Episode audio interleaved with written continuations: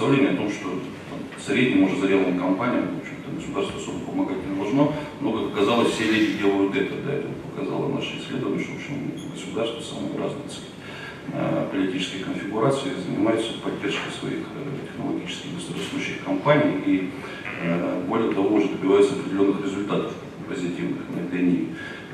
На самом деле, как бы мы здесь совсем не опаздываем, сейчас я объясню почему. Вообще говоря, как бы, с точки зрения э, экономики, да, изучения этих компаний, все это идет история еще с 80-х годов, там, с, э, начиная с исследований американца Дэвида Берча, который вел термин газеты, да, да не вел технологические газеты, такая просто газета, быстрорастущие компании. И немецкого исследователя Германа Симона, изучал так называемый Миттельштадт, средний технологический бизнес Германии, который тоже быстро устойчиво растет в течение многих лет.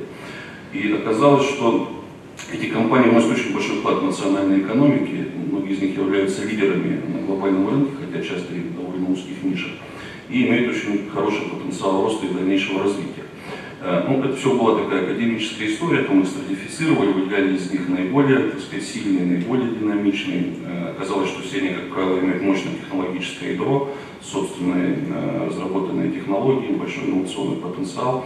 Но в итоге все это потихонечку дошло и до правительства. И кто-то это делал вот так, да, например, вот, Евгений Борисович Кузнецов по последнему на проме приводил пример, мне нравится, Илон Маск, да, все мы знаем, он такая звезда, нацчемпион. Ну, как бы меньше известно, что в него было вложено миллиарды долларов, да, и спецпроекты государственные, господдержка была оказана всемирной и для SpaceX, и для Tesla, и так далее. Есть такие примеры в Китае, там на прошлом же на проме э, высокопоставленный китайский чиновник приводил примеры как бы, над чемпионов там, первой и второй волны. Там, первый он сказал типичный пример это Huawei, вторая, вторая волна Alibaba. Это у всех как бы, на слуху все мы знаем, что, что эти компании, но меньше знаем, что они были как бы, сделаны спецрежиме. Да? А, страны с менее сильными, как бы, не такими большими экономиками, как США и Китай, э, такие программы стали запускать буквально несколько лет назад. Э, больше всех преуспела Корея. Ну, на самом деле, наверное, два слова о Европе. Очень популярна эта история в скандинавских странах. В Голландии, Финляндии, э, в Великобритании есть программа Cameron Future 50, будущие 50, отобраны 50 компаний для возгонки с большим экспортным потенциалом, чтобы занять серьезные позиции на глобальных рынках. Э, Азия включилась э, в это тоже примерно несколько лет назад, сейчас уже несколько лет идет компания Южной Кореи World Class 300, они показывают неплохие результаты, промежуточные KPI вроде бы выполняются. Есть успехи у Тайваня, там есть просто прорывные истории, там компании, которые после того, как были включены в программу, показали ростом за год в полтора раза. Э, есть даже в Южной Африке программа, там она носит специфический как бы, оттенок, там называется журналистами «Черной газели» президента, там изгоняют юаровских э, нацчемпионов. С прошлого года начал наш сосед Казахстан они отобрали 28 компаний, и перед ними тоже поставлены серьезные KPI, все это курирует президент, и, э, в общем-то, ну, пока, пока только начало, первый год, еще как бы, э, трудно сказать, насколько успешно это придет у Казахстана. Э, Россия начинает сейчас, вроде бы как бы мы немножко отстаем, но на самом деле это не страшно, потому что была, был такой проект, который все время начала российская венчурная компания в сотрудничестве с PricewaterhouseCoopers, АИРом, и вот Высшая школа экономики тоже присоединилась этому проекту, откуда, собственно, у нас исследовательская база. Это э, отбор, анализ, рейтингование высокотехнологичных быстрорастущих компаний в России. Сейчас в этом рейтинге около 200 компаний, после этого года будет, я надеюсь, уже там где-нибудь 250. И это такая база, которая ежегодно обновляется, анализируется.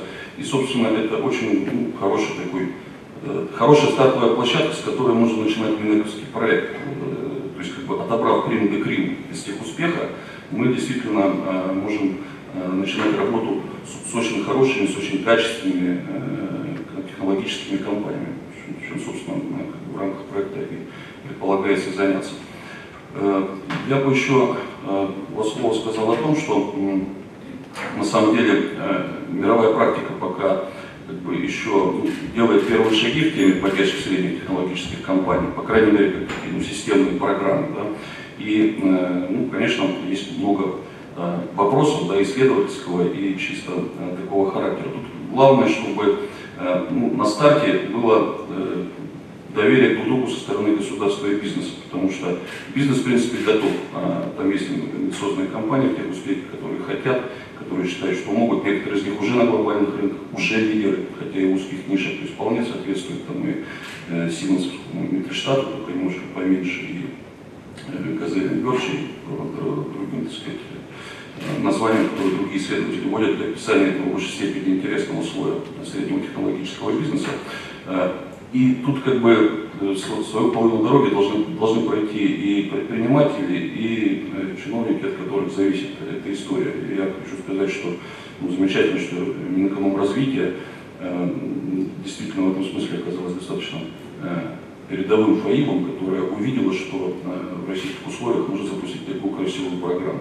И ну, будем надеяться, что в 2020 году э, часть компаний выполнит KPI, они, они жесткие, но они как бы именно для звездных компаний, их не должно быть много. И у нас появятся чемпионы на мировом технологическом.